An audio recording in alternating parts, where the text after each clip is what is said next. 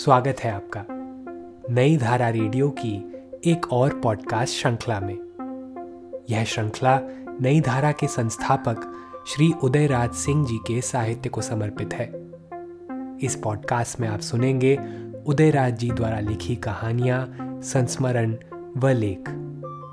सुनना ना भूले, नई धारा रेडियो पर। उदयराज सिंह की रचनाएँ पॉडकास्ट में आज सुनिए उदयराज जी का लिखा संस्मरण, वो क्यों जीवित है? आज फिर उस बुढ़िया पर मेरी नज़र टिक गई। महीनों बाद मैं पटना लौटा। पिछले कई माह से मैं अमेरिका प्रवास में रहा। शाम अपने सेवक मुरली के साथ मोटर से टहलने निकला था। गाड़ी गली पार कर स्टेट बैंक के पास मुड़ी ही थी कि उस बुढ़िया पर नज़र पड़ गई। धूल में सनी, कमर तक झुकी। वो हमेशा एक से भाव में वहाँ पड़ी रहती है। सिर पर बिखरे बिखरे बाल लस्टम पस्टम शरीर, फटी पुरानी पैबंदों में अटी साड़ी में लिपटी, उस बुढ़िया के हाथ में हमेशा एल्यूमिनियम का एक पुराना ग्लास होता है, जो उसके भीख मांगने के काम आता है। पता नहीं वो बोल भी पाती है या नहीं। हमेशा ही अपने में खोई रहती है। किसी मौसम का उस पर कोई प्रभाव नहीं पड़ता। सर्दी, गर्मी हो या जाड़ा बरसात, उसे उसी एक फटी साड़ी में देखता रहा हूँ। मैं जब भी दिन के ग्यारह बजे मोटर से नई धारा कार्यालय के लिए निकलता हूँ तो अपने घर से थोड़ी ही दूर पर उस बुढ़िया को प्राय ही देखता हूँ। मेरे मोटर की आवाज़ वो पहचानती है। गली के नुक्कड़ तक पहुँचते ही वो हमारी तरह निर्निमेश दृष्टि से देखने लगती है। मैं भी झट गाड़ी रुकवा कर ड्राइवर से उसके ग्लास में दस रुपए का एक नोट रखवा देता हूँ, जिससे उसके चेहरे पर संतोष की एक मुस्कान उभर पड़ती है। ये सिलसिला वर्षों से चल रहा है और न जाने आगे कब तक चले। उस जर्जर बुढ़िया को देखकर जाने क्यों मेरे मन में एक विचार उभर आता है कि वो खिलाफ मौसम में भी आखिर मरती क्यों नहीं है? अत्यंत प्रतिकूल मौसम की मार भी वो अपनी दुर्बल काया पर सहती रहती है। कैसे? ये मेरे लिए एक पहेली है और शायद वैज्ञानिकों और डॉक्टरों के लिए भी एक पहेली ही रहेगी। मैं एक से एक अमीरों को देखता हूँ, जो दिल्ली, कोलकाता, मुंबई, चेन्नई के बड़े बड़े नामी गिरामी अस्पतालों में लाखों लाख खर्च कर अपना इलाज करवाते हैं और फिर भी उनमें वो जीजीवशा देखने को नहीं मिलती, जो इस बुढ़िया में है। मेरे ही अनेक रिश्तेदार हैं, जो आज भी महँगे नर्सिंग होम में खून चढ़वाकर कीमती दवाइयाँ खाकर तथा सुई पर सुई लेकर दिन गिन रहे हैं। परिवार वाले उनकी अंतिम विदा की राह देख रहे हैं।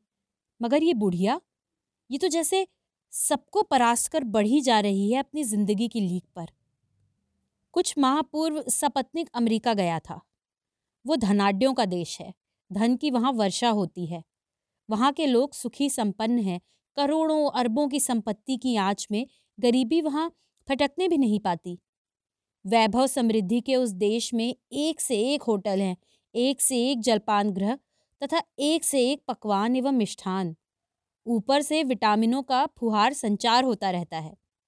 वहाँ सभी बलिष्ठ हैं, मेहनती हैं और शरीर से नित बारह बारह घंटे तक काम करने की क्षमता भी रखते हैं। लेकिन वहाँ भी किसी में इस बुढ़िया वाली सिफत मैंने नहीं पाई। आखिर वो क्या है इस बुढ़िया में, जो उसे औरों से भिन्न जगह पर रखता है? मेरे बाबूजी, राजा राधिका रमन प्रसाद सिंह ने ऐसे ही दरिद्र में नारायण के दर्शन किए थे। तभी तो उन्होंने दरिद्र नारायण जैसी प्रसिद्ध कहानी की रचना की थी। कहीं इस बुढ़िया में भी तो नारायण नहीं उतर आए हैं। अपर जगत की लीला कौन जाने? पर उस बुढ़िया को देखकर मैं वाकई अचंभित हूँ। आज फिर उस बुढ़िया पर मेरी नज़र टिक गई थी। महीनों बाद पटना लौटने पर उसे जीवित देखकर मुझे सुखद एहसास हुआ। दिसंबर का आखिरी दिन प्रचंड शीतलहरी में थरथराता ये शहर। सड़कों पर आवाजाही गुम, लेकिन कथरी में लिपटी वो बूढ़ी समभाव में पड़ी थी।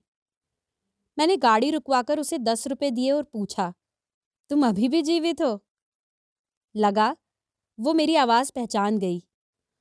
बहुत मुश्किल से उसने अपना सिर उठाया और मुझे देखकर हौले से मुस्कुराने की निष्फल कोशिश की। वो मुझे पहचान गई थी। आज शीतलहरी का प्रकोप थोड़ा ज़्यादा ही था। मैं अपने मोटर में आ गया। बाहर हल्की धूप थी। गर्म ऊनी कपड़ों में लैस होने के बावजूद मुझे सर्दी लग रही थी और वो वैसी ही अधनंगी की अधनंगी। तभी जाने कौन सी वेदना मेरे हृदय में उठी कि मैं उस बूढ़ी को लेकर बेचैन हो गया। मैंने अपने सेवक मुरली को हाँक लगाई। मुरली दौड़ कर जाओ घर पर और कोई कंबल उठा लाओ। नया कंबल उठाने की तुम्हारी हिम्मत न होगी, कोई पुराना ही कंबल ले आओ, लेकिन झट से ले आओ।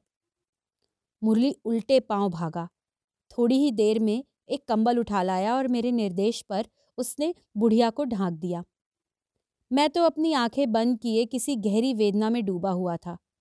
किसी चीज़ की मुझे तलाश थी जो मिल ही नहीं रही थी। मैं वापस घर लौट आया।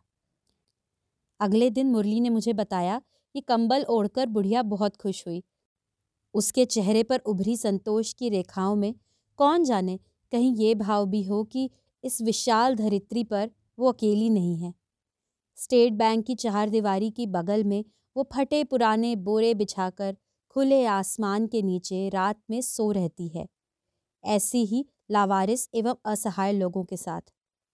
कंबल अब उसके शीत निवारण का सहायक बनेगा। उस बूढ़ी की कोई संज्ञा ज़रूर होगी, जो मैं नहीं जानता। ऐसी अनाम संज्ञा की न जाने कितनी ही बुढ़िया होंगी, जो प्रतिकूल मौसम में जूझती साँसें गिन रही होंगी। उनकी ओर इस सभ्य समाज एवं सरकार का ध्यान जाना ही चाहिए। इस पॉडकास्ट को सुनने के लिए आपका धन्यवाद। हम आशा करते हैं कि हमारी यह प्रस्तुति आपको ज़रूर पसंद आई होगी। अन्य पॉडकास्ट्स, वीडियो इंटरव्यूज़ आदि के लिए नई धारा को सभी सोशल मीडिया प्लेटफॉर्म्स पर फॉलो करें। जल्द ही आपसे फिर मुलाकात होगी। धन्यवाद।